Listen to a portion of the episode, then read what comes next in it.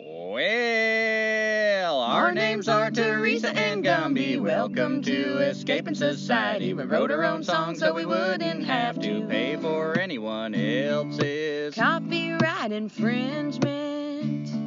And we live in a van and we eat from the trash. Making this podcast hoping for cash. You better listen up cause we probably won't last. Cause we can't compete with nonsense. Hypnotizing nonsense.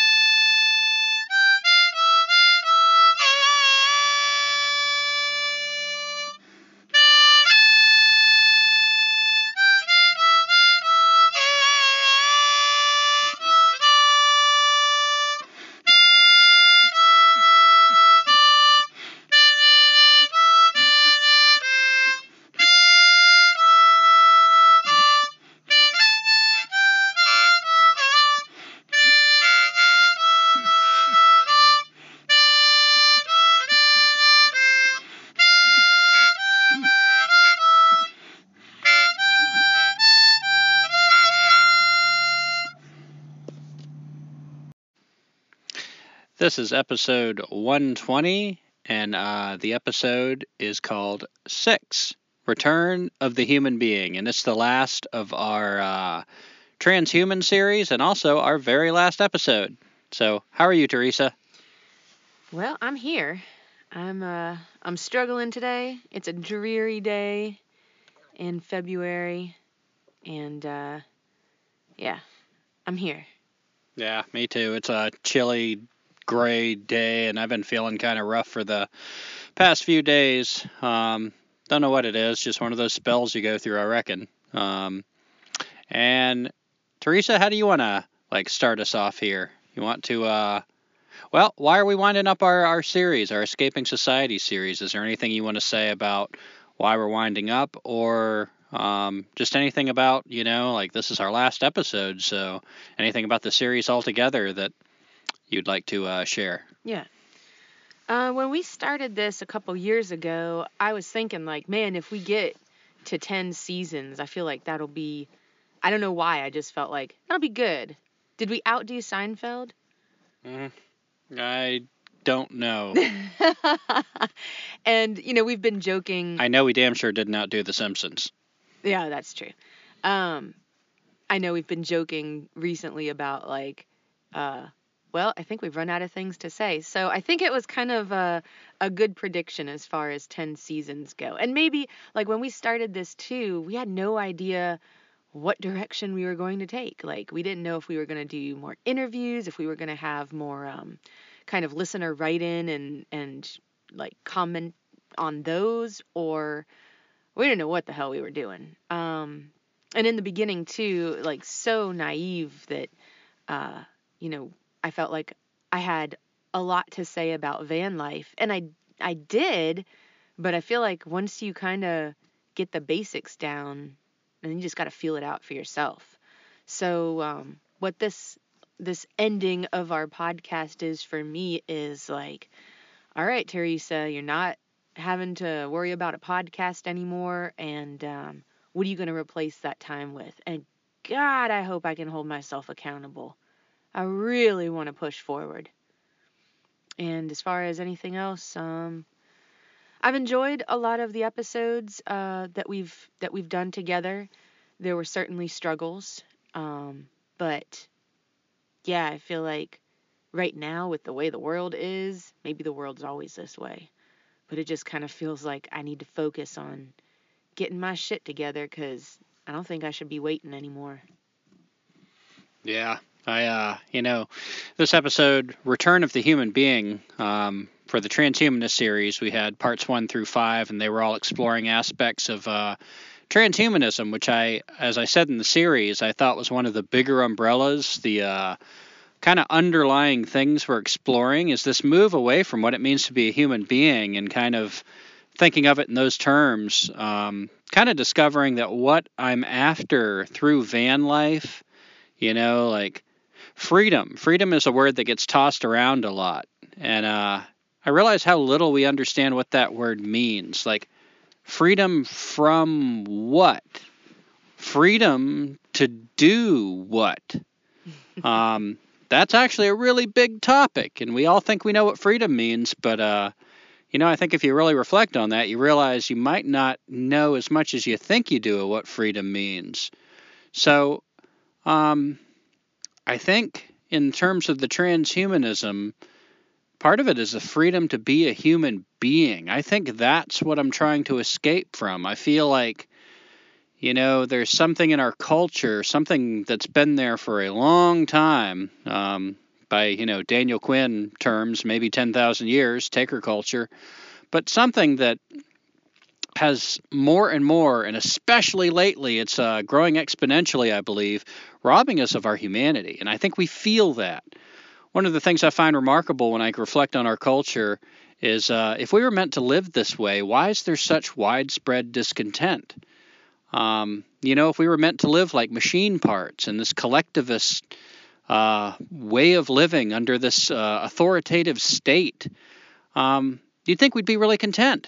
You know, it'd be like a duck in a pond. The duck doesn't complain about the pond. That's where the duck wants to be. It just naturally gravitates towards it. So, why is it so common for us not to be gravitating towards the state?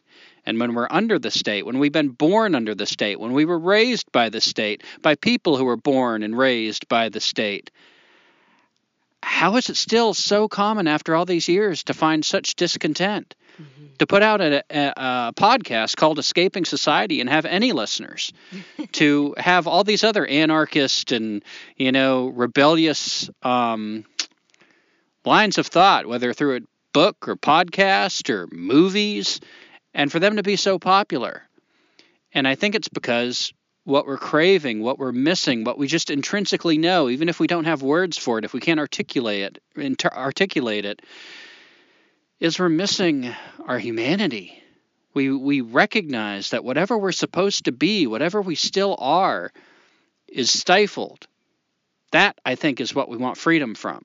The the the prison, the you know, you could call it the transhumanist prison, the state, um, whatever that thing is, that stifling aspect that doesn't allow us to be what we are.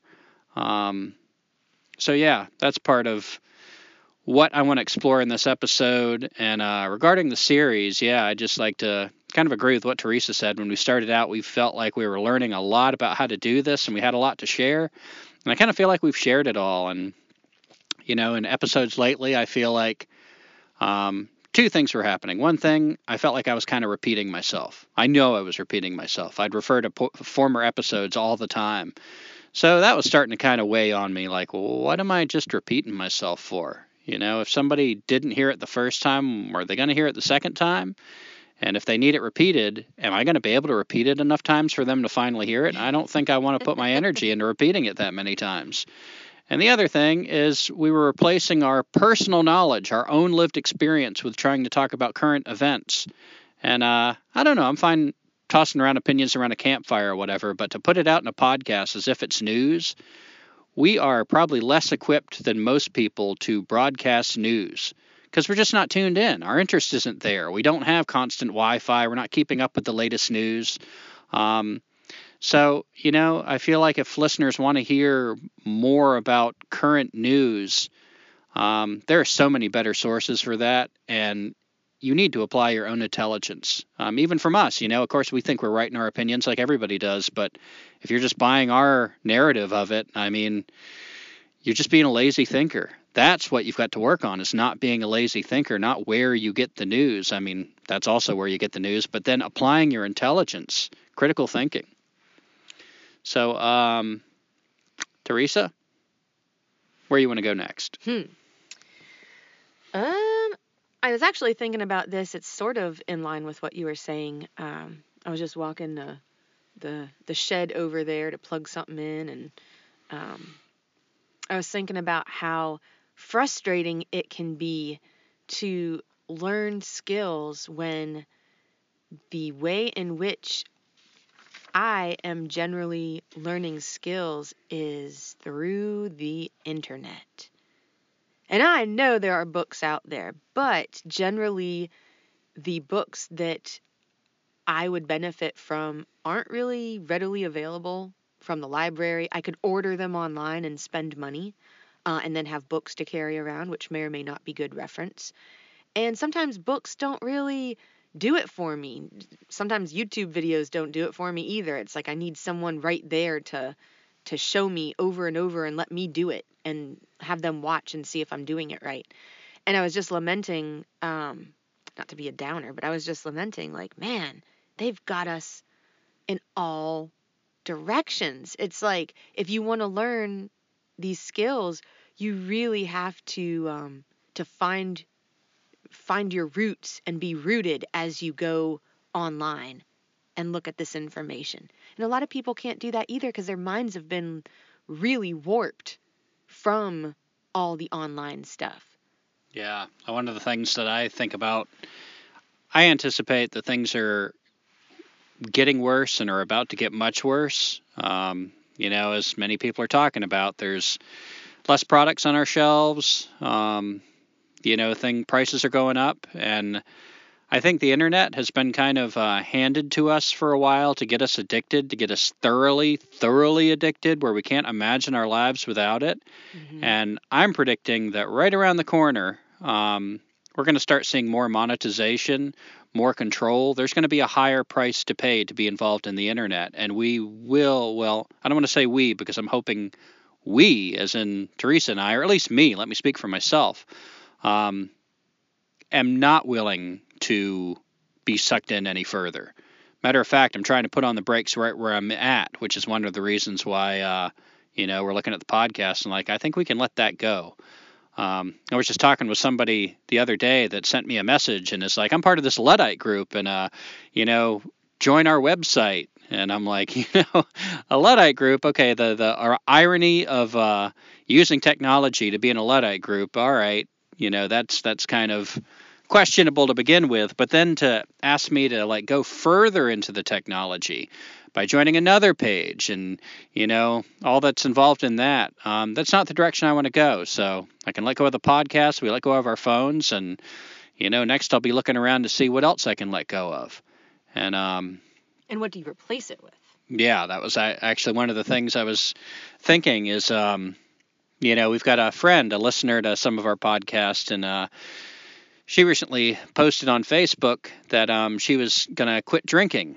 And um, wisely, she's replacing it with, uh, she said she wants to exercise, like go to the gym instead of drinking. And I think that's so important. Again, I'm repeating myself. Um, I think I said this in another recent podcast, but Nature abhors a vacuum. So if you get rid of something, you better replace it with something. Otherwise, that vacuum is going to demand that you either return the thing that you took out of it or replace it with something out of desperation. And if you're not thinking about what you're replacing it with, you might wind up worse off. So, uh, yeah, that's something to consider as I'm letting go of things, you know. Um, what do I replace it with? And the YouTube videos, I recognize what an imperfect way that is to learn. Um, it's so tough to learn from a video instead of like a human being who can interact with you. Um, but I also think, where would I be learning this from if I had neither the human being nor the YouTube video? So I'd better get on using that resource for all it's worth while I still can. Yeah. Tomorrow, for all I know, they might monetize it. They might have set up some kind of barrier where I'm like, I'm not willing to give them what they're requiring to use their toy. And let's remember, we are not entitled to any of this technology. If you can't go out in the woods and build it yourself, somebody is building it for you, and they can change the terms of service anytime they want. Yeah. And you will either have to do without it or meet the terms of service. And if you're addicted to that thing, if your life is based on needing that thing, you will do whatever they require of you, which is a scary thought. And that's exactly part of what I want to get back as a human being is my independence, my strength, my freedom. My freedom to choose, my freedom to choose what is right for me and not feel so dependent on other people, much less a collection of people we may call a corporation or a government, that I have to cater down. I have to grovel at their feet. I have to fight wars for them. I have to to let them rob my my paycheck with it, with taxes that I have not consented to. Um, just the list goes on and on of the freedoms that I surrender so I can play with their toys. It's fucking juvenile. It's childish, and it it it robs me of my humanity. So since all I have, you know, to work with in this broken world that I'm I'm left to to try to make sense out of, to gain what measure of freedom, to to remember what humanity I can while it's still there. I mean, imagine some dystopian future, maybe a few short years from now, where the books and the memories of what humans once were are completely gone. Mm-hmm. We won't even know what there was to learn. At least now we still have an inkling that there were skills, there were ways of life that people didn't need to live like that. When that's gone, and it could be gone. Um, as I look around now, there's so many things happening that I thought I knew that it could happen in my lifetime, but I guess I didn't really believe it because I'm still surprised. I'm like, holy shit, this is like a dystopian novel happening right now. It's not maybe going to happen, it's happening. So, using what resources I can while I've got them, I want to use that YouTube. I want to use those videos. I want to I want to learn what I can about bushcraft, knitting, crochet, whatever. Anything that'll help me get freedom because I think it's offered to me so easily right now because this is part of the process of getting us addicted, getting us using it. And like I said, I think that's about to change. So while I can, I want to use that resource and then whatever I've gotten, when that thing turns around and I'm not willing to meet their terms of service anymore, that will be that one more tool that I can use to hopefully gain more freedom and learn directly through. I guess I'm just going to have to start learning through uh, experimenting, trial and error, you know, Go which back is to the drawing board. yeah, back to the drawing board. Maybe I'll be lucky enough to uh, meet some teachers along the way. I know they're out there, but uh, I don't know. At my age, with my kind of, you know, misanthropy, I'm just not excited about going to people to learn either, even though I think that's the best way to learn. But I might just be stuck struggling on my own. But I feel like I'm making headway, so that's good. hmm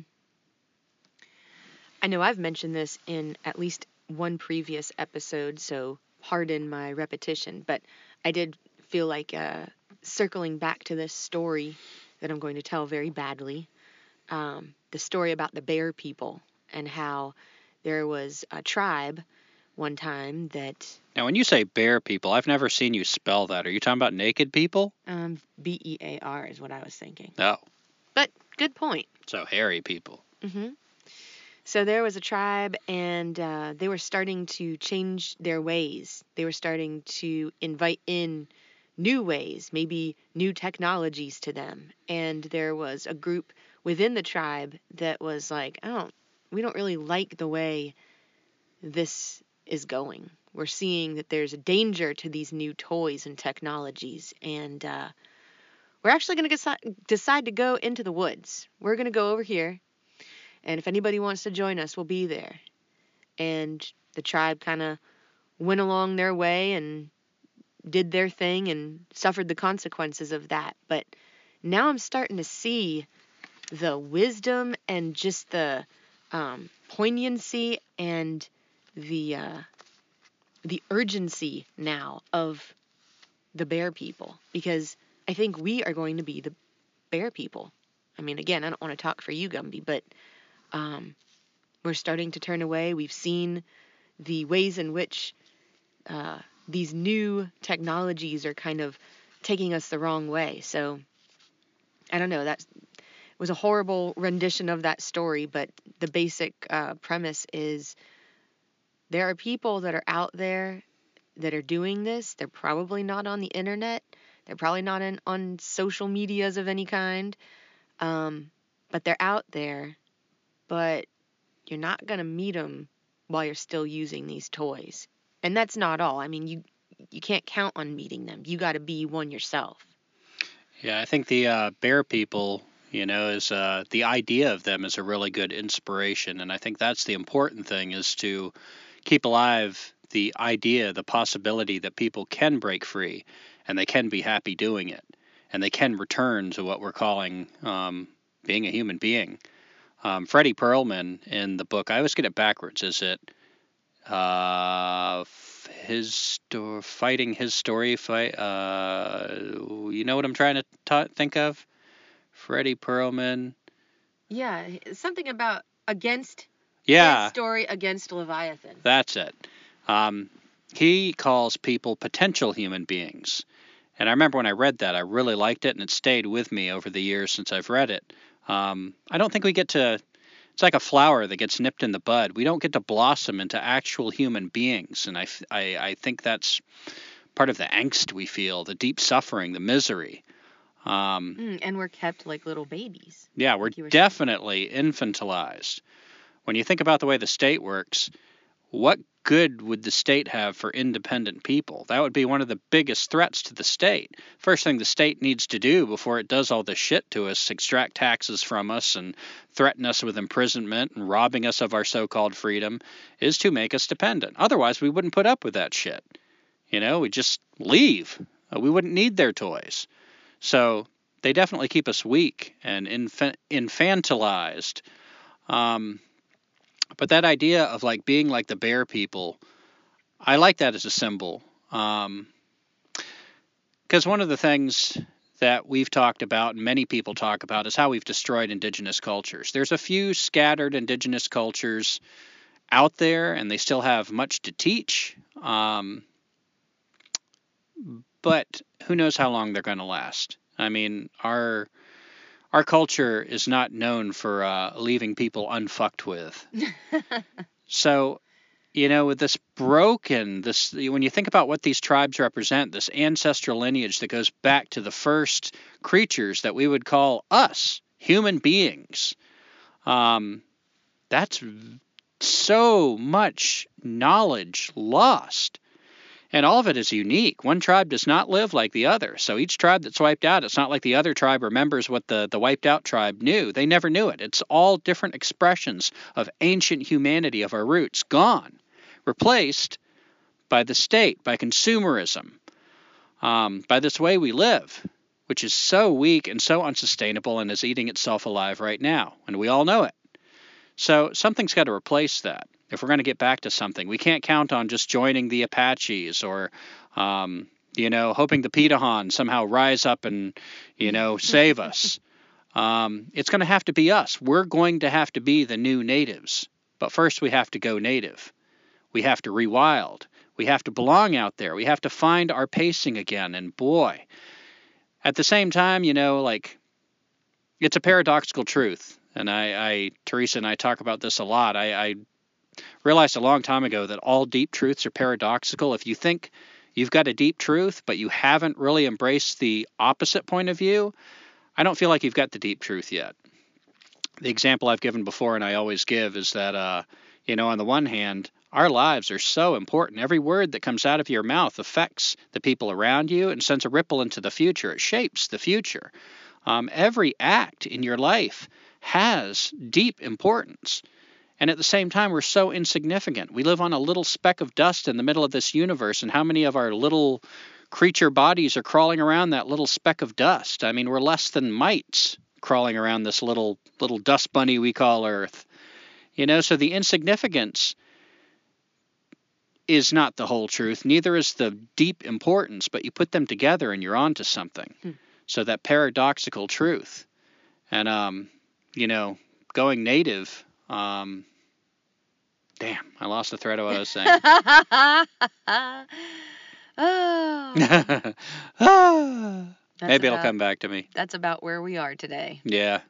That's another reason of stopping the podcast. Too I many really brain liked, farts. I really liked that post that you uh, had on Facebook just recently too. Speaking of technologies, um, talking about how like here are three things that you can do right now. Don't tell me you can't do them because if you say you can't do them, I mean, you might as well just succumb to it all. Like if you're wanting to fight, if you're wanting to rewild, you can sit on your porch. You can you can be outside. Um and yet you know, I, I saw this guy driving in his little smart car the other day. One of those tiny little cars. Looks like my shoe. and uh I don't know anything about him. He kind of reminded me of me when I was working, just like driving in my car, going to my job. I'm important. I'm in my car. Completely oblivious to everything that's going on. hmm And I I I'm glad I'm moving away from that. Hopefully, we are. Hopefully. And I remembered the paradox I was trying to uh, recall, and it was that on the one hand, trying to rewild and uh, reclaim our humanity is so daunting, such a monumental task. Um, we've got so far to go to get back. You know, it's not just a matter of learning skills. You know, it's our whole philosophy. It's our whole way of being. It's our relationship with such fundamental things as life and death itself that needs to change Mm-hmm. drastically. But on the other hand, paradoxically, it's also the most natural and easy thing.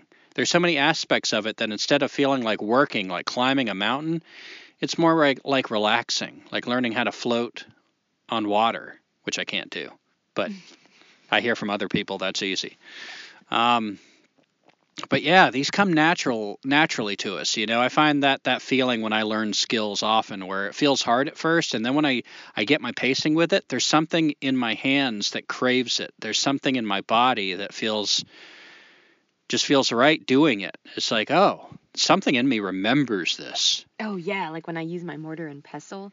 Yeah, I was actually I didn't want to give that example because you're the one uh, coal burning with the mortar and pestle, but that was actually the picture I thought of as I said that is sitting around a fire working on something, you know, like um, that kind of thing. There are just moments where you're under the night sky, the fire's burning, you've got just enough light to work on what you're working on, and something rouses within you. Something feels like, I remember this.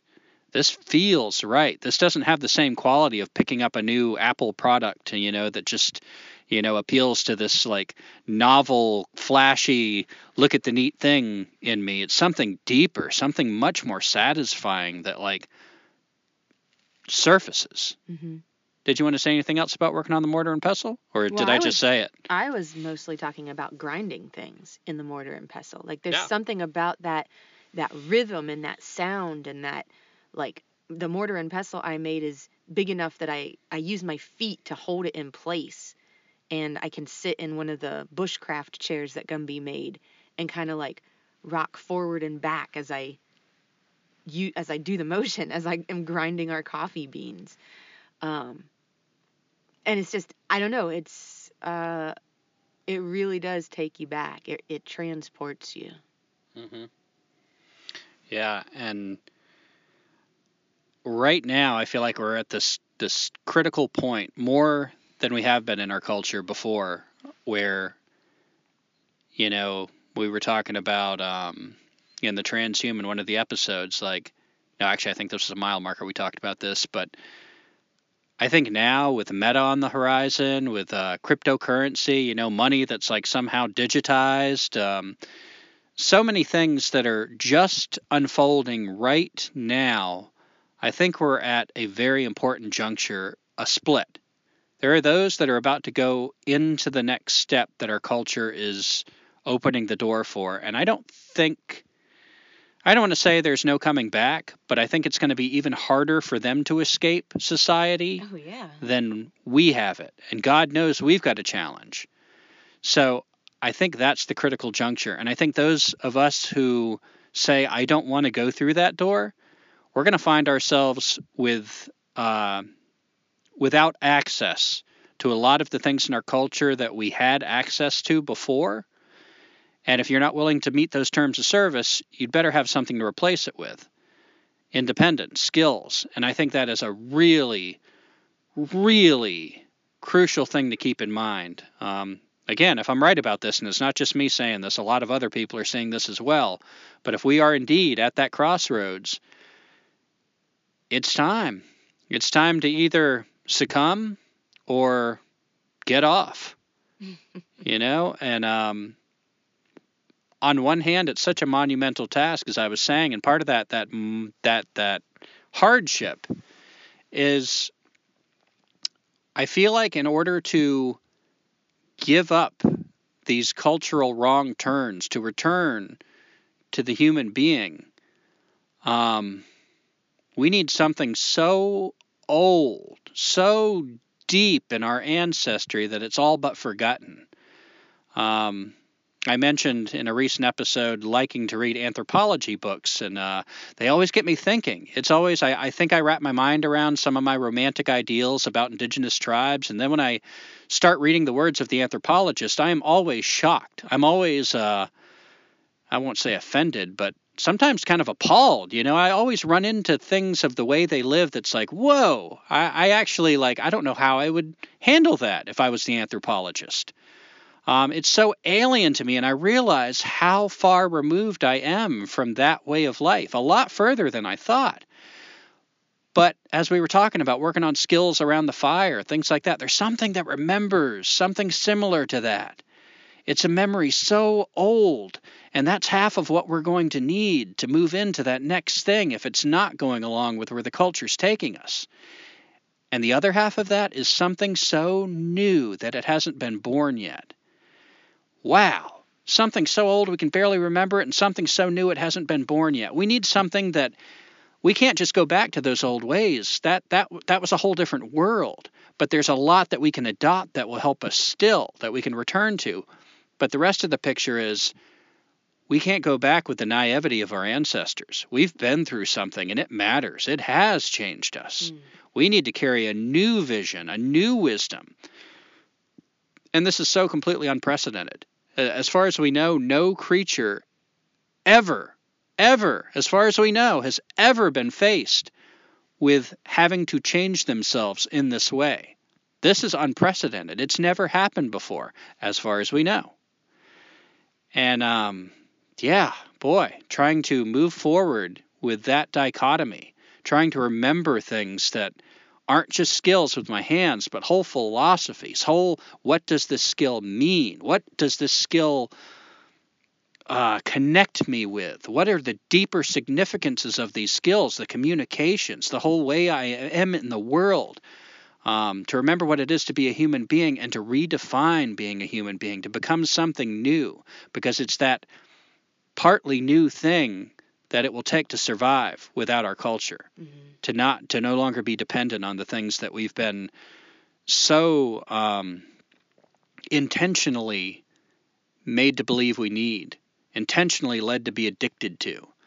That's a lot to give up but it can be done.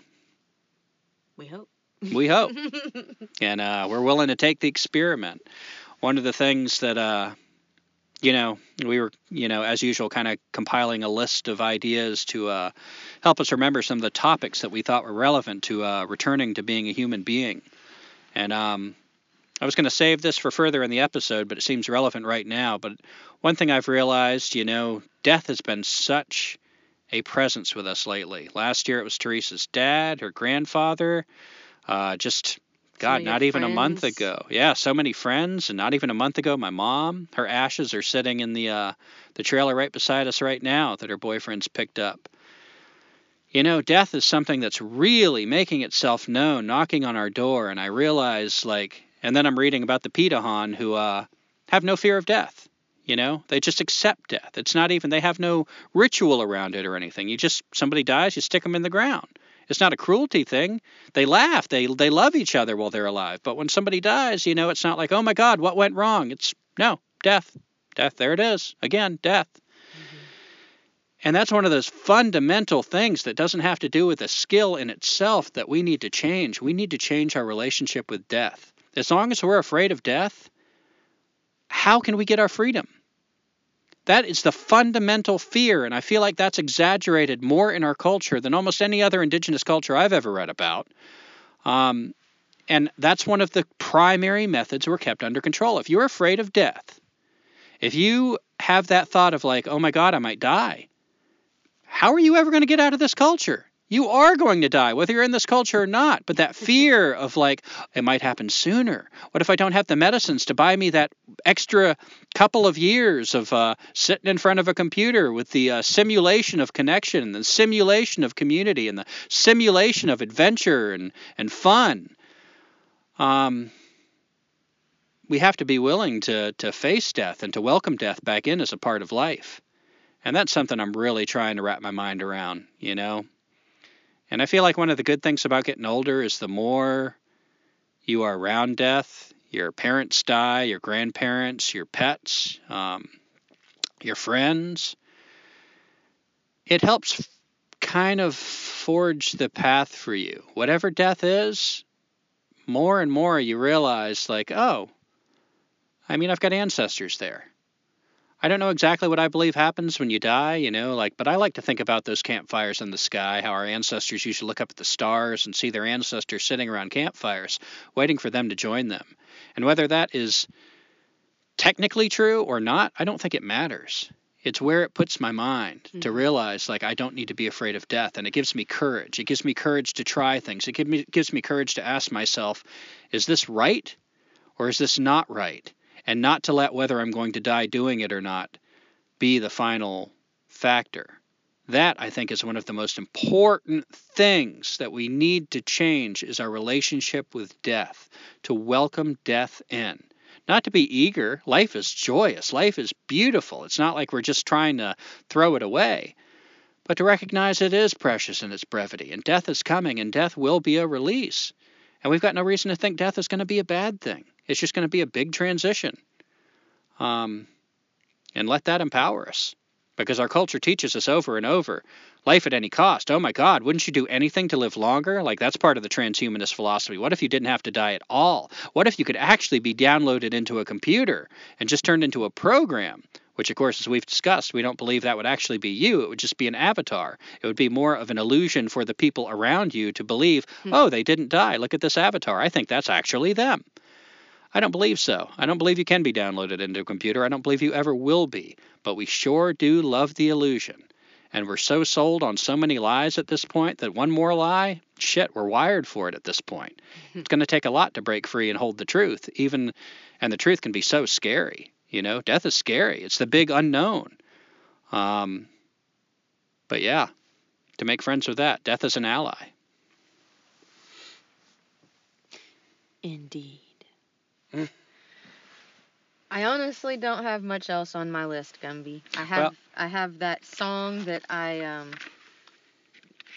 like I said, I'll try to sing, but I don't have to do that now. Well, I've got more on my list. Why don't you help me with my list? Okay. So if you see anything on there you want to talk about, but um, you know, I had a couple like one of one of the things I liked when I was thinking about death is we saw Waking Life again pretty recently, and there's a really uh, powerful scene in there where uh, at the end they got a scene where they're talking about death, and um, it's described as God keeps giving you an invitation um, to come home. Do you want to come home? And what life is, is basically you saying, not yet, not yet, yeah, not yet. And finally, you know, your life gets so uh, exhausting. You're just you've tried what you want to. You know, it's just time, and finally you accept God's invitation to come home. Again, it doesn't matter if you literally think this is exactly the way it works. However you picture. It's a way of being in the universe, and it's one of those ways of treating death that I feel like really empowers us rather than keeps us scared shitless and distracted. If you're scared of your death and you know that death is coming and you see death as like losing the game of life, what choice do you have other than to be terrified and to just constantly seek distractions? What kind of life is that? I don't think that's the life of a human being. That's the life of a battery. That's the matrix. That's that's the life of giving your your life energy to the state, to consume, to buy, to work. That's not the life of a human being. The more I rewild, the more I get out outside, the more I'm in the woods, the more I work on these skills, the more something in me remembers what it's like to be a human being, and it feels good. It feels peaceful. It's not even about sadness and happiness, it's about something I feel like is deeper, which is maybe contentment. It feels right, it feels ancient.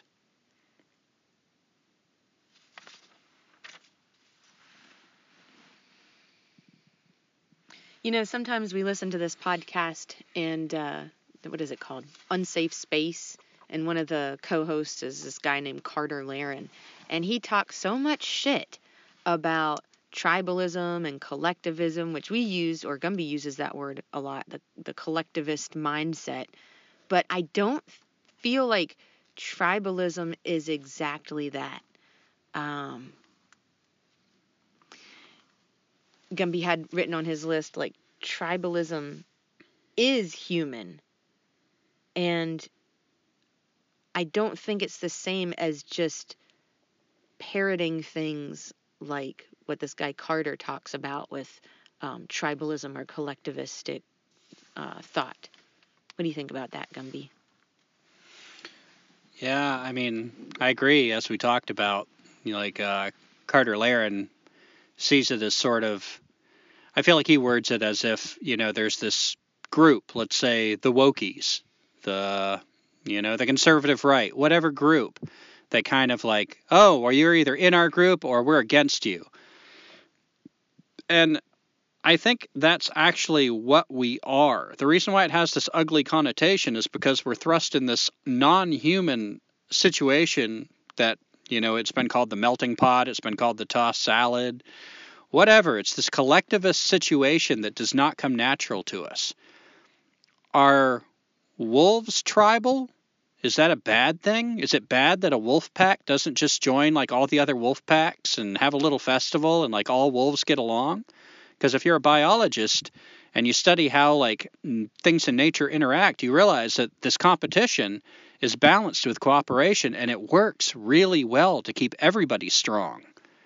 Um, and I think the same is true for us. I think the state has given us the lie among so many lies that we're all supposed to get along in one big global tribe, one big happy family, which has never, ever been the case, is not the case today, and will never be the case. It's not who we are. And it comes out in all these unhealthy ways in our culture, like racism, like gangs, like uh, political division. Um, Democrats, the way they talk about Republicans. Republicans can't hear a fucking thing Democrats say. Communism versus capitalism, the rich and the poor. We still are as tribal as we ever were, but instead of it bringing us together where we take care of our tribe, our tribes are broken. All we have are these loose connections with people that are loosely in our tribe that we don't even really like them. They don't even have our back. But we hate the other people even more than we hate the people in our tribe. And who does that serve? Again, that fear. You know, I love that quote from Yoda. Uh, what is it?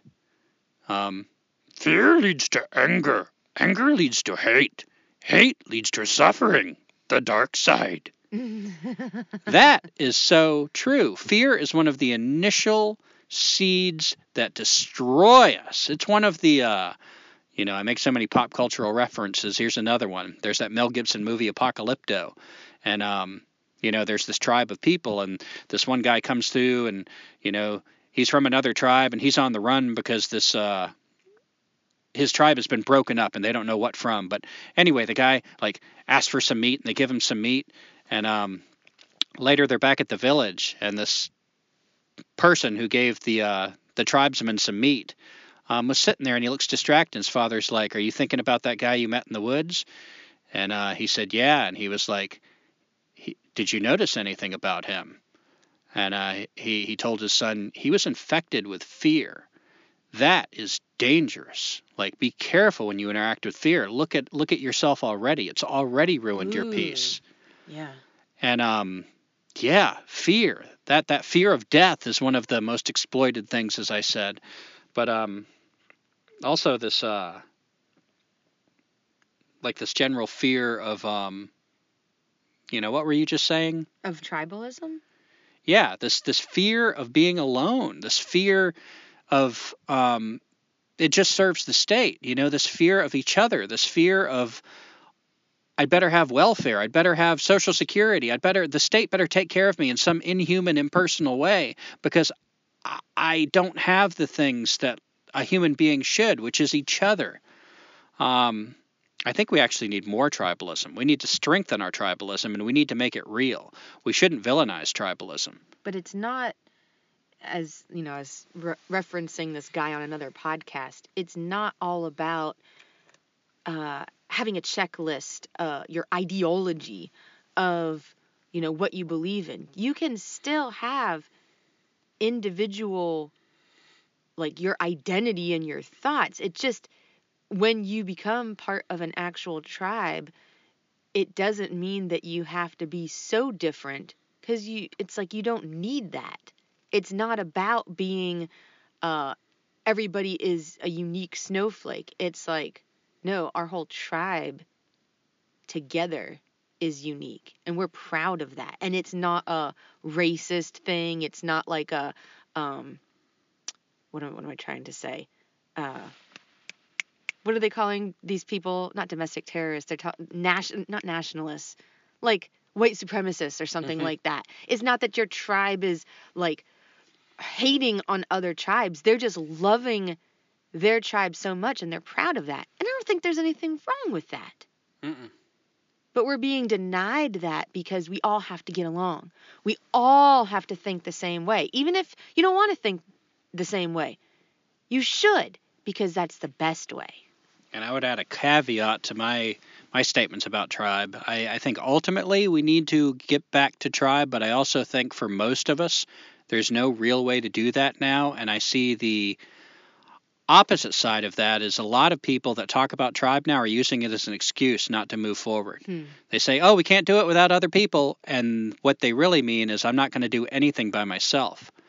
So, you know what? Those people, if they find themselves in a tribe, they're going to be about as useless as a second asshole Um, because they haven't tried to forge ahead on their own. If you do what you can on your own, if you don't have that tribe, like most of us do not, then if you get fortunate enough to find yourself in that natural human state among tribes people, you will have so much to offer because you didn't just stagnate complaining about not having a tribe. Um, you know, as I also said in another for, uh, podcast, uh, repeating myself again, I was debating with somebody about tribe, and I said, you know, if you find yourself in the middle of a uh, lake without a boat, you don't just float there and complain about not having a boat. You begin to swim. Likewise with tribe. Don't just sit here in this alienated community all by yourself and complain that we don't have tribe and say, oh, we need to have tribe, we need to have tribe. And then you ask them, like, oh, well, how are you doing with tribe? Well, of course I don't have tribe. Nobody has tribe. Well, then you better fucking do what you can by yourself. Hmm It's your only choice, other than just stagnating and being part of the system that you propose, you purport to pit yourself against. And who knows, with those unique skill sets that everyone else has forgotten, you might find yourself starting to be surrounded by people who want to learn from you. Yeah. I, I have found in my own life, and I can testify to this, that uh, I've always been kind of lonely. I haven't been somebody that fits in with a community. But whenever I follow the path of what feels right to me, which for me has been the rewilding survival skills, that's when people pop up. Um, that didn't happen before, but things will start happening when I follow that path with heart. So, yeah, very well. That could be the path towards your tribe is by doing what you feel is right. And then your tribe may find you. They may recognize you as one of their own. But if you're just a complainer, I got to tell you, I can't imagine a tribe that's excited to get another whiny ass complainer in their midst. Um, you better have a better skill set than just whining about what you don't have. Let that be a lesson to some people. so your tribe already has somebody that complains. yeah, we have the position filled. Oh, Um, well, thank you. Thank you for your time. we are still looking for uh, Swedish swimsuit models. We don't have enough of them in our tribe. Hmm. Um, and another thing that I that we need to work on is the idea of control. Um, we've been led to believe, like, trying to find the right way to word this before it flops out of my head again. Oh boy. But, you know, a growing thing that I find is atheism in our culture. And what I'm about to say isn't really against atheists. I don't believe there is such a thing as an atheist.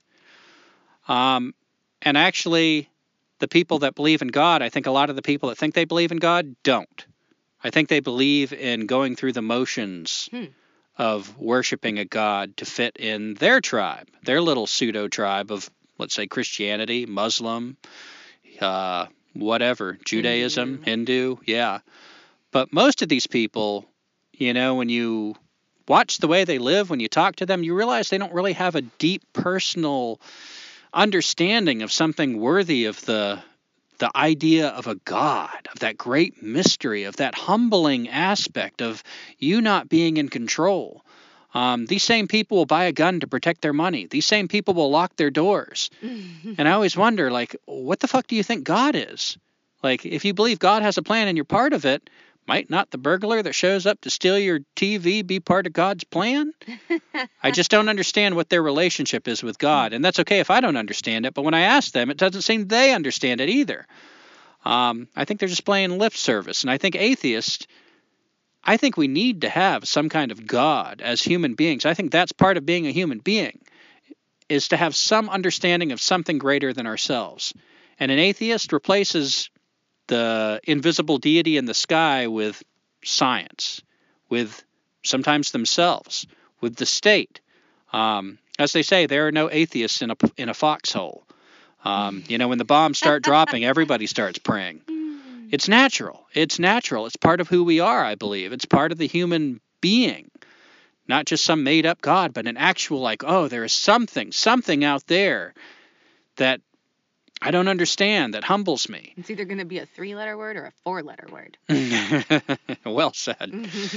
And, uh, you know, with that understanding, what I'm trying to say about being a human being is I think part of what happens when we have that belief in something greater than ourselves, like I'm thinking about the Pirahã again, they don't have a word for God. As far as the anthropologist Daniel Everett um, learned after spending like 20 years with them, they have no concept of God. And yet they seem to have a faith that allows them to accept death, that allows them to exist in a really humble way without an illusion of control. I would say that is a deeper understanding of God than the average theologian in our culture, who still seeks control even though they purport to believe that there is a deity that is actually in control. It's that relinquishing of control. Even if you don't have a word for God, when you relinquish control, what are you relinquishing control to? Hmm. Not to one, like, oh, I'm relinquishing control to that mockingbird over there. What the mockingbird says, I do, implicitly. If the mockingbird doesn't show up, I don't eat. You know, it's it's something greater than any one thing. It's a it's a holistic thing that you're relinquishing control for.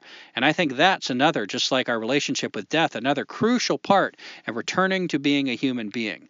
Our culture teaches us at every point the opposite. What do we amass money for?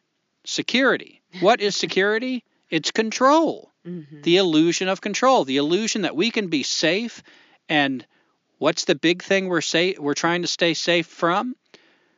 Death. Basically, when you boil it down, and we still have no control over that, nor I hope will we ever. Um, but that relinquishing of control, that is something crucial. We've got to get out of the driver's seat. We don't belong in the driver's seat, and the more we try to take the driver's seat, no matter what our intentions are, whether you're trying to exploit the environment or save the environment, it's not your fucking environment. You're not in control of it. And anytime, any, any, any time, and you can try to debate me on this. Bring up an example if you think you got a good one. Uh, find me through Messenger, Facebook, whatever. I don't believe there's a single time that we have tried to take control where bad things have not resulted. We do not belong in the driver's seat. We do not belong in control, and no, we've never been in control. We just cause a lot of harm in seeking it. Mhm. We've got to relinquish control. And the only way to do that is to relinquish control to something greater. You don't have to call it God. You don't have to even think about what that thing is. Because the truth is, it doesn't have a name. The truth is, you will never know what that thing is. That's why some words for God in some tribal communities translate to the great mystery. I believe it is intrinsically unknowable. And I believe that another word for God is the spirit that moves through all things. So let's put those together. We've got a great mystery that moves through all things. And I think that tells us something really deep. That's one of those wisdoms so old we barely remember it that's prevalent in our ancestry. One of the th- those things we need to get back if we want to be human beings again is that everything is intrinsically unknowable. We have to be uh, humbled by our own deep, deep ignorance. Buddha said this. Socrates said this. Jesus, in his way, said this. All of our greatest teachers that have looked at our culture and said, this is wrong. We've got to take a big, drastic turn. Every time I study what they say, it's somewhere in there. You look for it. Acknowledge your ignorance. We don't know anything. Socrates made it his life's mission to go around and just point out to people, I'm not trying to sell you anything other than the idea we don't know shit. If I have if I know one thing you don't, it's the fact that I don't know anything. we need that back. Yes. Why don't you talk a little bit about what you don't know about Teresa? Oh, I don't know hardly anything. Oh, I will say, um, we had mentioned a couple mile markers ago that there was this young lady named Leah, and she had very nicely, she wanted to help us. We weren't asking for anything, she just wanted to help. And she bought us a bunch of groceries. And she didn't know. She had no way of knowing, and neither did we, that Gumby's mom was going to soon pass and that we would spend most every minute um, at her bedside or somewhere, you know, within, you know, a hundred feet of her bedside. And so that food that Leah got us was, it enabled us to be there at the hospice. Um, and so we saw her yesterday. And do you know, Gumby had found before we met this person, Leah, he had found a um, a rose quartz necklace. And when she gave us these groceries out of the kindness of her heart, Gumby was like, wow, this must be for you, you know, this rose quartz necklace. And some people, some people might have taken that necklace and been like, oh, thank you, and like put it in a drawer somewhere, or like Gumby, you were to hang it on the rearview mirror of the van or something. And when we saw her yesterday, she was wearing it as a necklace. And I just, that just blew me away. Because of course she did. Because I'm not saying she knows anything, but there's something that she's tapped into. She like let go of it all and just follows her heart. And I just thought that was beautiful. I gave her a little thank you note telling her what I just told you. Like, you had no way of knowing, but thank you. Mm-hmm. So, yeah. Yeah.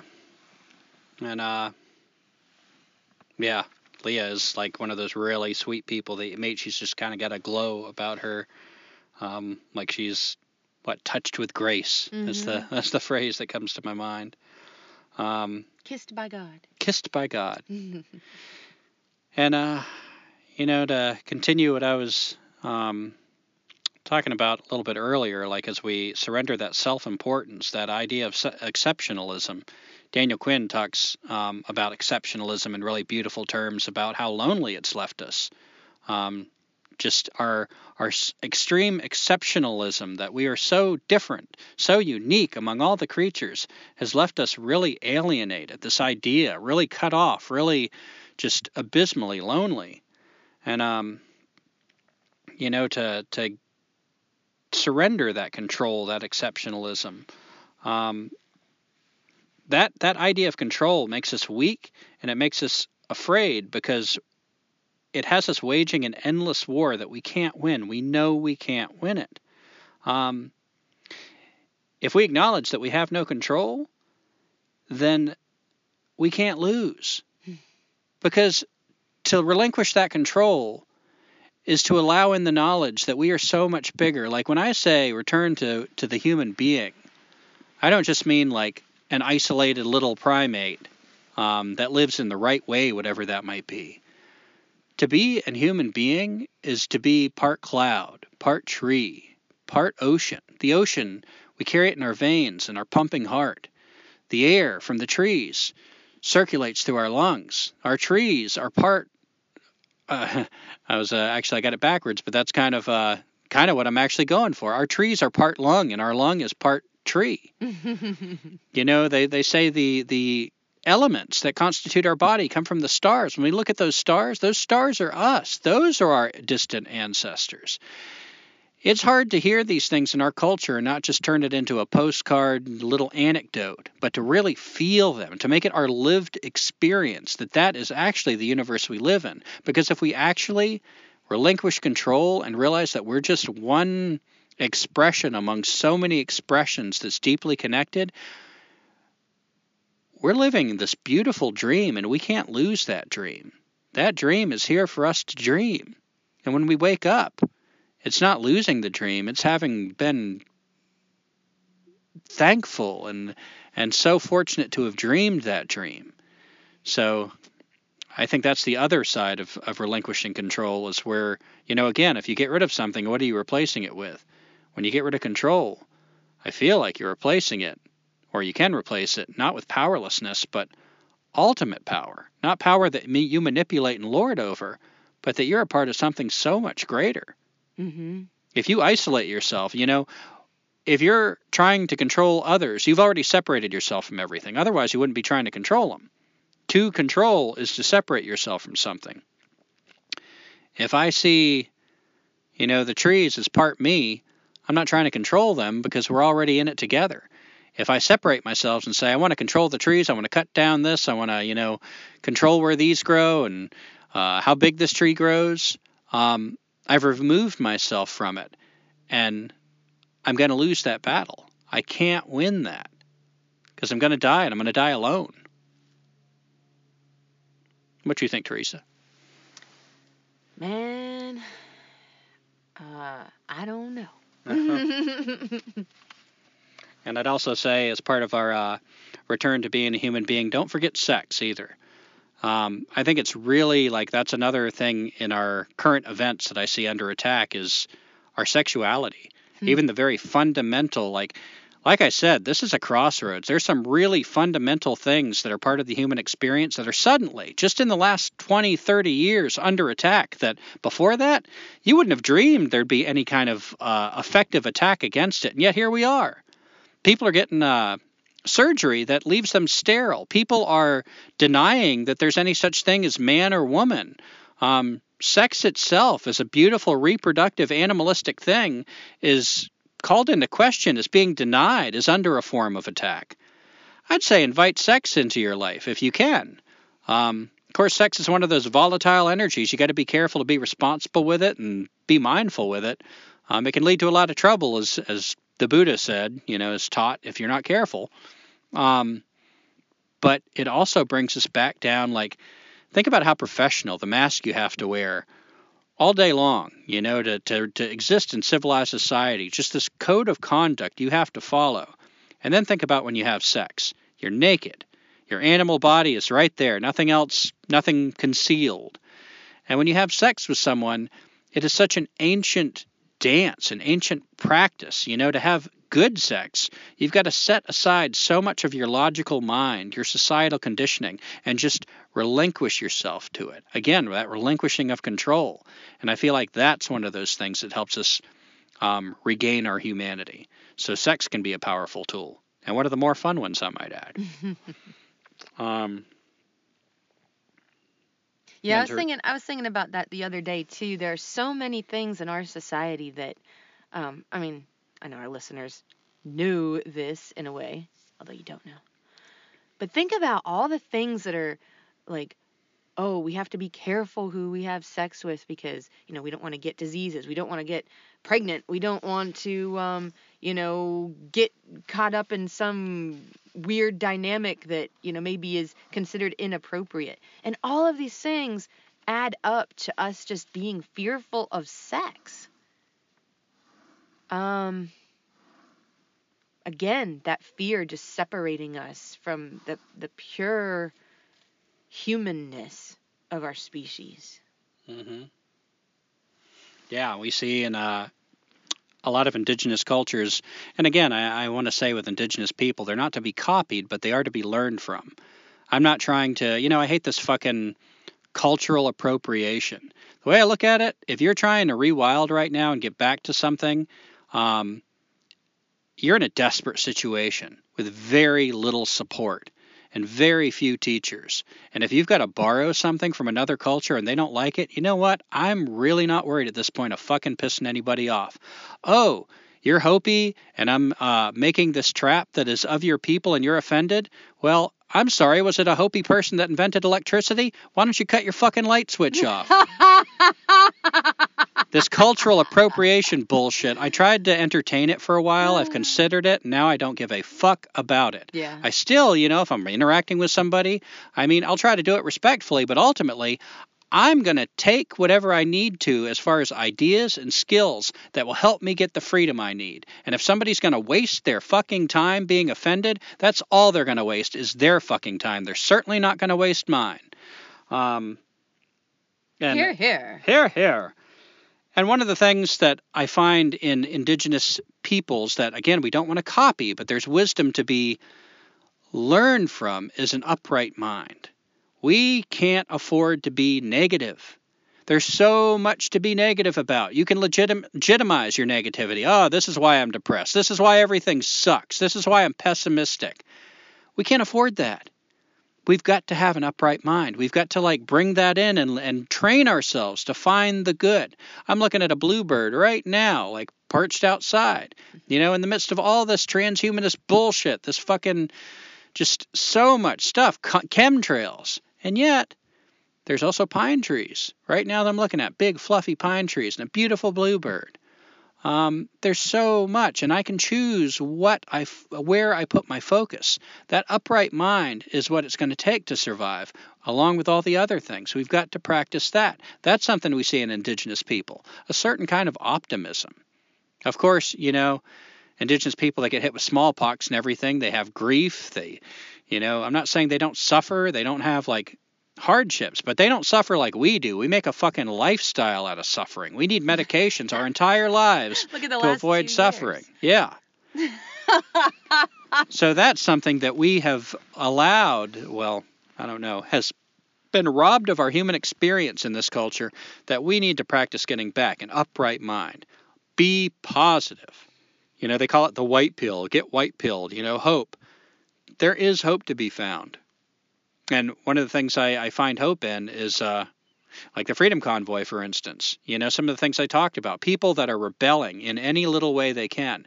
That this is not just getting sold to us and bought wholesale by the people involved in this culture. That there is still such widespread rebellion, even survival skills, this resurgence in survival skills. You got so many people trying to exploit it, you know, co-opt it, you know, propagandize it. Even shows like Alone. I really love Alone, but you got to watch it carefully. Otherwise, if it can subtly propagandize you to think that these people in the Arctic in the winter that that's emblematic of what your survival would be like anywhere. And oh my God, doesn't that look hard and miserable? And yet, even in those conditions, don't we see so many people that when they leave, they say something felt so right. If I just had my family there, I could have kept going. Even in those conditions, Mm-hmm. it's easy to forget those are exceptionally hard conditions. So with all this propaganda, with all this co opting kind of getting woven in with this interest in survival skills, the interest itself is interesting, don't you think? With all this technology, with all this technology that we should just be utterly fascinated by if we were the people that the uh, the technologists tell us we are, you know, like, oh, don't you really want this? Then why the fuck are so many people, more and more people, wanting to know bushcraft? Wanting to watch people work on bushcraft? Why are there more and more shows about people getting the fuck out of society, even for a couple of months? Why do I have two classes, one on Thursday and one on Friday, where the parents sought me out? I didn't go looking for this work so their kids could learn about living in the woods. That is hopeful. That, for instance, is part of the upright mind. Find the hope. Don't give yourself to despair. The despair will destroy you. The despair will not help anything. And you can choose something else. So that's something I learned from indigenous people. Teresa, you're looking sleepy. I know that look. you got anything else that uh, um, you feel like is important in uh, returning to being a human being? Mm.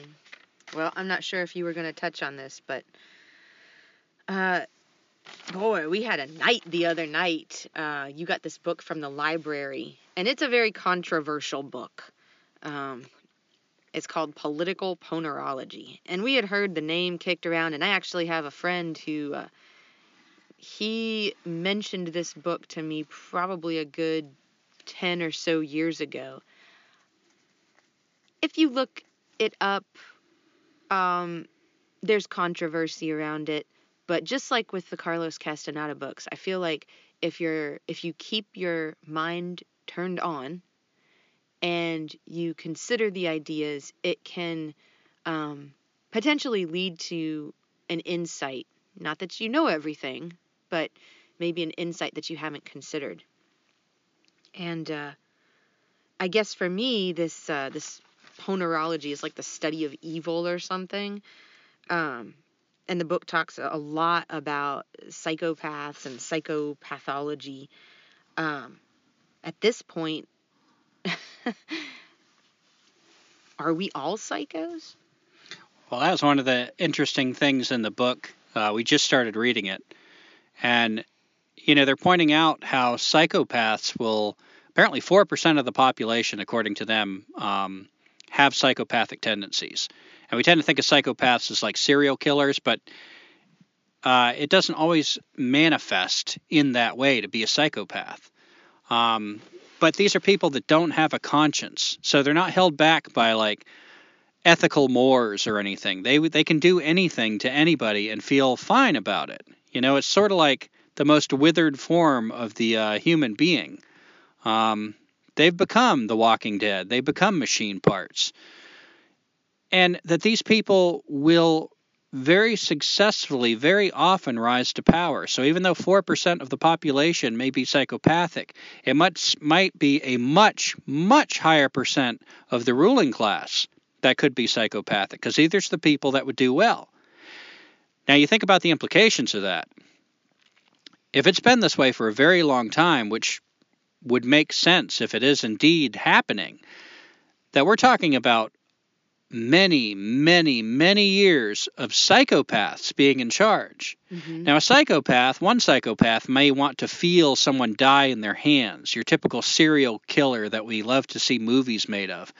Might not another psychopath find a sadistic glee in causing a chain of events where hundreds of people are blown apart on battlefields while they sit comfortably in an office and smile safely, knowing that people are dying because of what they do? Doesn't that kind of make sense when you think about history? How the fuck do we keep doing the stupid shit over and over? I mean, if you think about the people in your life around you, you know, the people that seem relatively healthy, they certainly don't seem like psychopaths. Does it seem like the average person would keep doing that, sending people to their deaths to murder people that obviously aren't meaning us any harm? We're talking about dropping bombs on cities where kids routinely get their their guts blown all over the walls. What kind of people would do that? It doesn't really seem like the kind of people that most of us are. Mm-hmm. But if there are psychopaths and they are rising inordinately to power, then that kind of paints a different picture of history and current events. And to consider, as Teresa was touching on, if we have psychopaths that are in charge, are passing the laws, making the laws, agreeing on what's legal and what's not, uh, forming our legal systems, mm-hmm. forming our government documents, then basically what we wind up with is a whole culture of psychopathy. We live in a culture of psychopathy where psychopathic traits serve people. Yeah, and in other words, we used to have individual responsibility. We used to feel in our hearts or in our minds like this is right this is not right. But now we have this convenient legal system that we can say oh these things are right these things are not right. But the things that are right and aren't right were potentially created by people who don't know right and wrong. Yeah and you contrast that with you know i believe there have always been people that you could call a psychopath that have a little touch of this sickness, this let's call it mental illness for now, in them. but in a healthy, intact tribe of human beings, I feel like there's a lot of cultural things in place that the rare example of this can be addressed most of the time. Mm-hmm. I suspect that whatever started our culture on this path was a combination of factors that overlapped, where we had maybe just by chance, because it had to happen sooner or later, an unusual number of people that had this specific kind of illness at the same time that the culture itself was weakened for some reason, maybe by some natural disaster, who knows. But it just overlapped at just the right time that it took a foothold and that the culture could not come to terms with it. I believe most of the time healthy cultures can address a psychopath, maybe lead the psychopath back to a healthier way of life, maybe just have such strong taboos that the psychopath, even though they stay psychopathic, never gets a chance really to exercise it. They just have to go through the motions. Even in our culture, one of the traits of a psychopath is they don't know how to act like a human being, so they copy human beings. They go through the motions, they learn, they rehearse what it's like to camouflage themselves with human skin, but underneath is the psychopath. So, if we have a culture that instead of controlling, of of uh, addressing psychopathy, actually promotes it, protects it, Yeah. actually has ways of, you know, think about if you're in a company, who's going to get higher up in the company faster? The person who is selfless, who doesn't want to lie to other people, who, you know, things like honesty matter, or the cold blooded person who knows exactly how to push the right buttons, doesn't care if it's ethical or not, just as manipulating, pulling the right strings, causing the right division here, causing the right division there, lying to this person. Who's going to rise through the ranks faster? We see movies about it all the time, and we admire these people. The person that can, like, the con man, the person that can, like, really lie the best. Um, it's cliche. Our politicians are all fucking liars. We know it. It's a cliche. Dishonest is a politician. We expect it from our politicians. So deeply embedded have the psychopaths gotten into our leadership roles.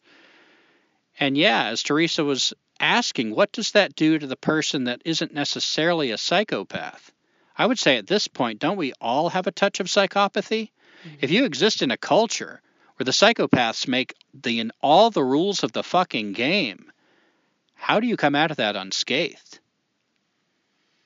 I mean, maybe that's part of like what drives us without thinking about it in those terms to remove ourselves from the game. Mm-hmm. There's no way to win that game. And if I got to be a psychopath to win the game, fuck the game. Yeah. You know, I don't want to play into that. A psychopath is not a human being. That's that's why the description is is said like that. That the psychopath tries to mimic a human being. They're not human. And paradoxically, though, they they are, but they've lost their humanness. I mean, they were born a baby. I don't know about that. I think Yeah. about Fredy Perlman talk about potential human beings. I'm not sure everything that has two eyes and walks upright is a Oh. human being. You know, I think Like about a a- lot of the stories like uh, Don Juan talking about how we're possessed by these, you know, he called them flyers, these inorganic beings, and they've replaced our minds with theirs, that we're not human anymore. or even in tens of thousands of years if there's anyone left and they're studying the i don't know like the human species they might see like a a divergence in the the species like those that have survived that have eked out survival on this planet squashed everyone else Yeah. I mean, I've got like, you know, I hate to use the terms white pill, red pill, black pill because it's so trendy, and also I feel like it empowers the uh, the Matrix as kind of a template for thinking in these terms, and I think the Matrix is a serious piece of transhumanist propaganda. But I'll borrow those terms for now because that's what's popping up in my head. I mentioned the white pill. You can focus on the beauty. The beauty is still there, the optimism. But here's my black pill. I have fought misanthropy for a lot of my life. Like when people talk about how shitty people are, I'm usually one of the first people to say, no, people aren't really shitty. They can act shitty. The culture is shitty, but people aren't that shitty. Lately, sometimes I feel like I haven't been misanthropo- misanth- what, misanthropic enough. people fucking suck in our culture. When I look around, I can't tell you how often lately I'm just like, these people are already dead. These are fucking rotting zombies. I can smell the rot coming off of their fucking carcasses. They just give themselves to lies. They fucking perpetuate lies. They turn truths upside down. They find any excuse not to free themselves. They impede other people who are trying to free themselves. These people are fucking screws. They're nails. They're fucking wrenches. They're tools. They are machine parts. Whatever part of them that could have been human, I don't think the world is inhabited by humans. Whatever the fuck they are, they're not human beings. Mm. So this book, Political Ponerology, I guess we can like use various terms. We'll go with psychopath for now, but something out there has changed what once was a human being. And if there's a part of you that doesn't want to go along with it, it might be that little coal, that little glowing part of you that still has some humanity left. And you better protect that. Mm. You better get the fuck out of that machine. Nurture it. Nurture it. Because the machine, the rules of the machine, are going to try it, their best to squash it with fear, to squash it with arrogance, to turn you into a fearful, arrogant son of a bitch, a zombie, a psychopath. So that's one of the things that I'm trying to escape from when I say escaping society. Um,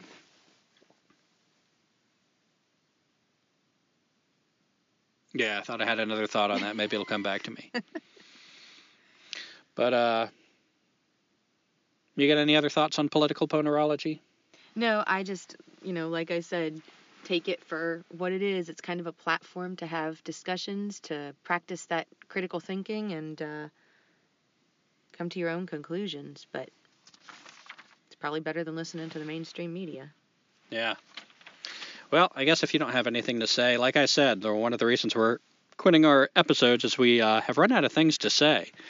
Um, I would like to thank our listeners that have, you know, joined us for the ride this far. And um, yeah, I hope you've learned something. I hope we've entertained you or uh, offended you or challenged you.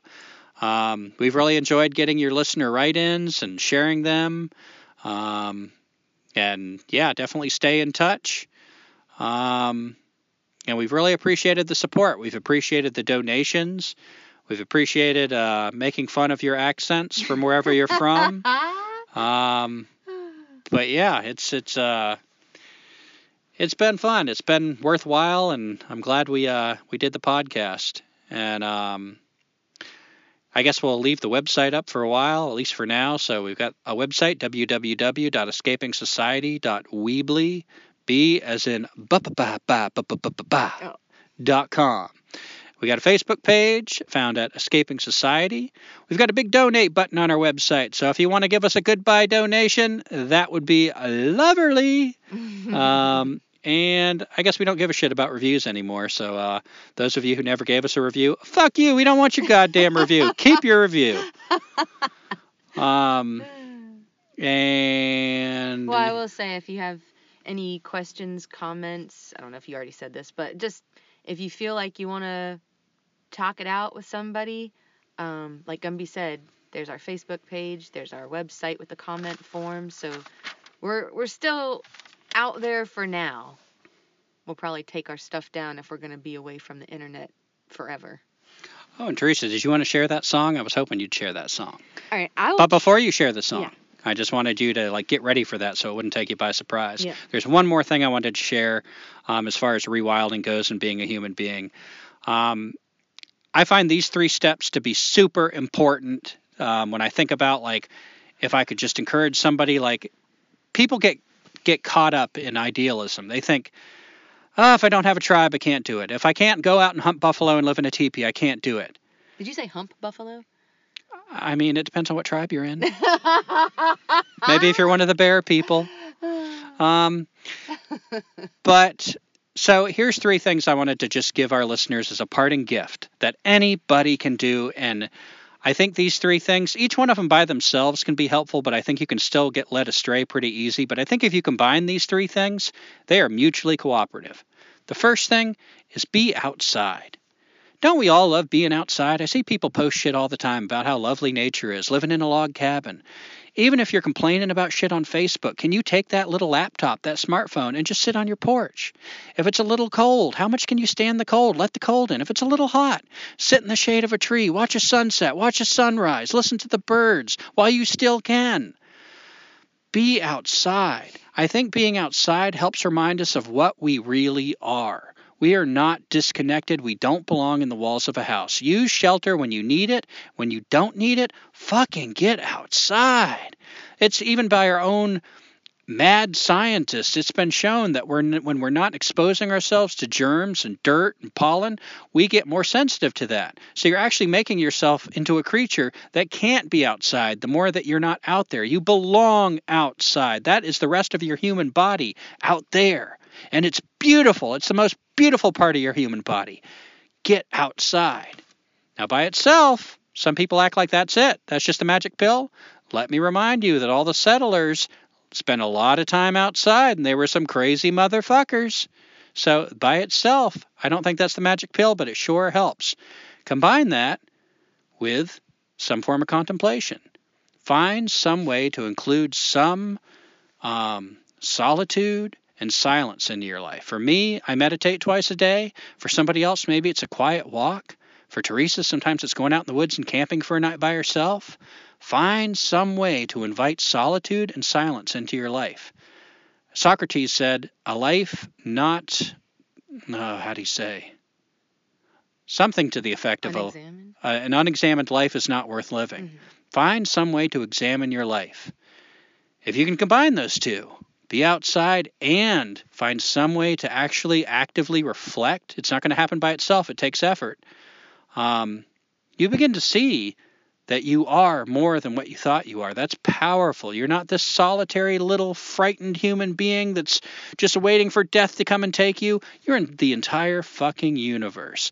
Let your light blaze. All those machines, all those fucking cold metal parts that are trying to gnash you in their teeth, fuck them. You are a blazing human being, and anybody that's going to stand in your way, let your fucking light burn those sons of bitches. You are much more than what you've been taught. Let yourself find your way back to that. The outside's going to help you, contemplation's going to help you, and the third thing push your skills. So many people get caught up in what they can't do. Fuck that. That's an excuse.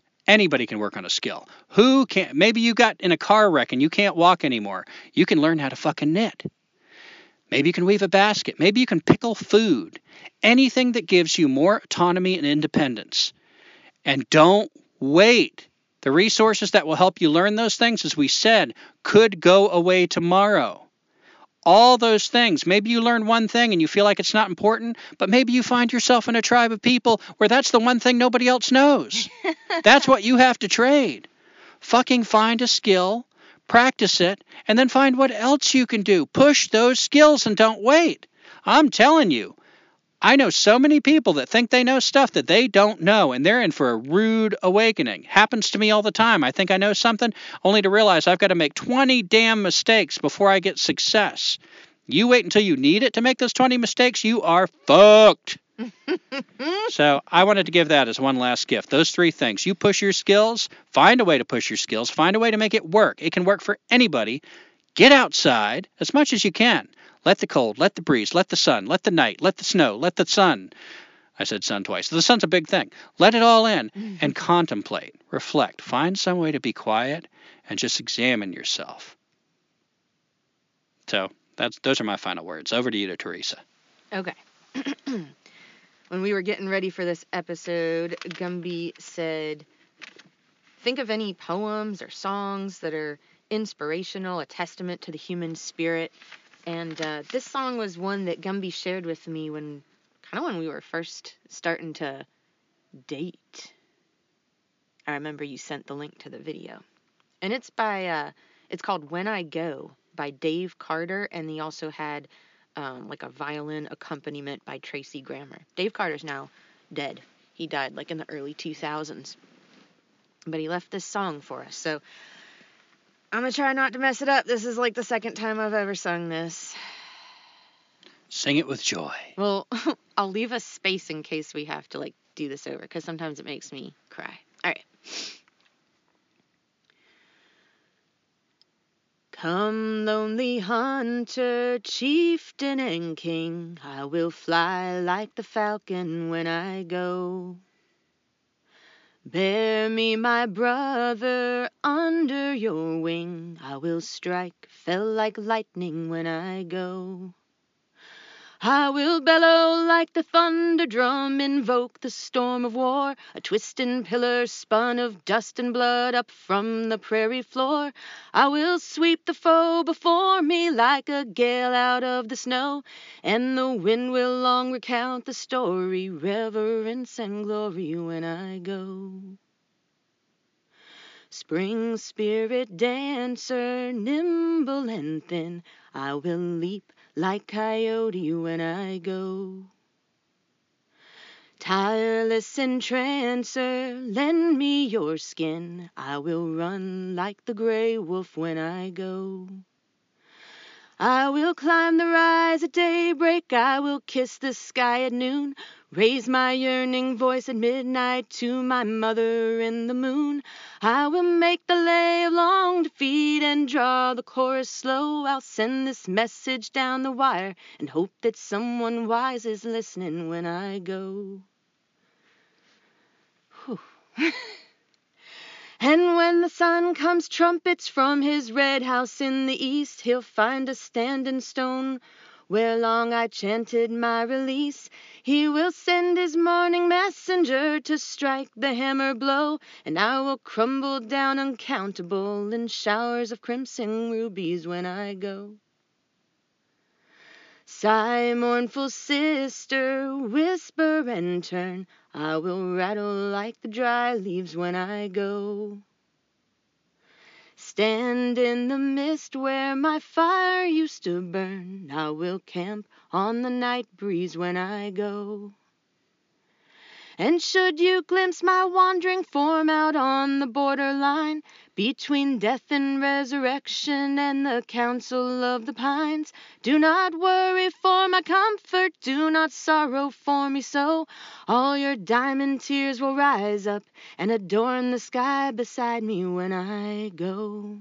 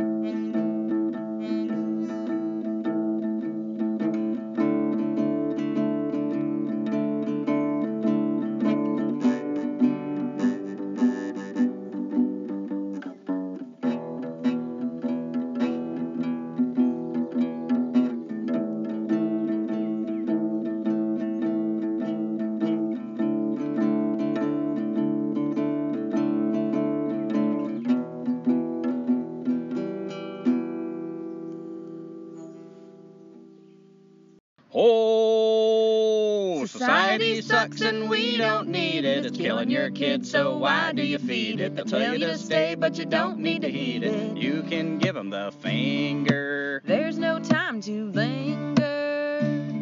So, thank you for listening to our song. It's not very good and it went kinda long. Don't care if you like it, cause we'll be gone over that next horizon. We ain't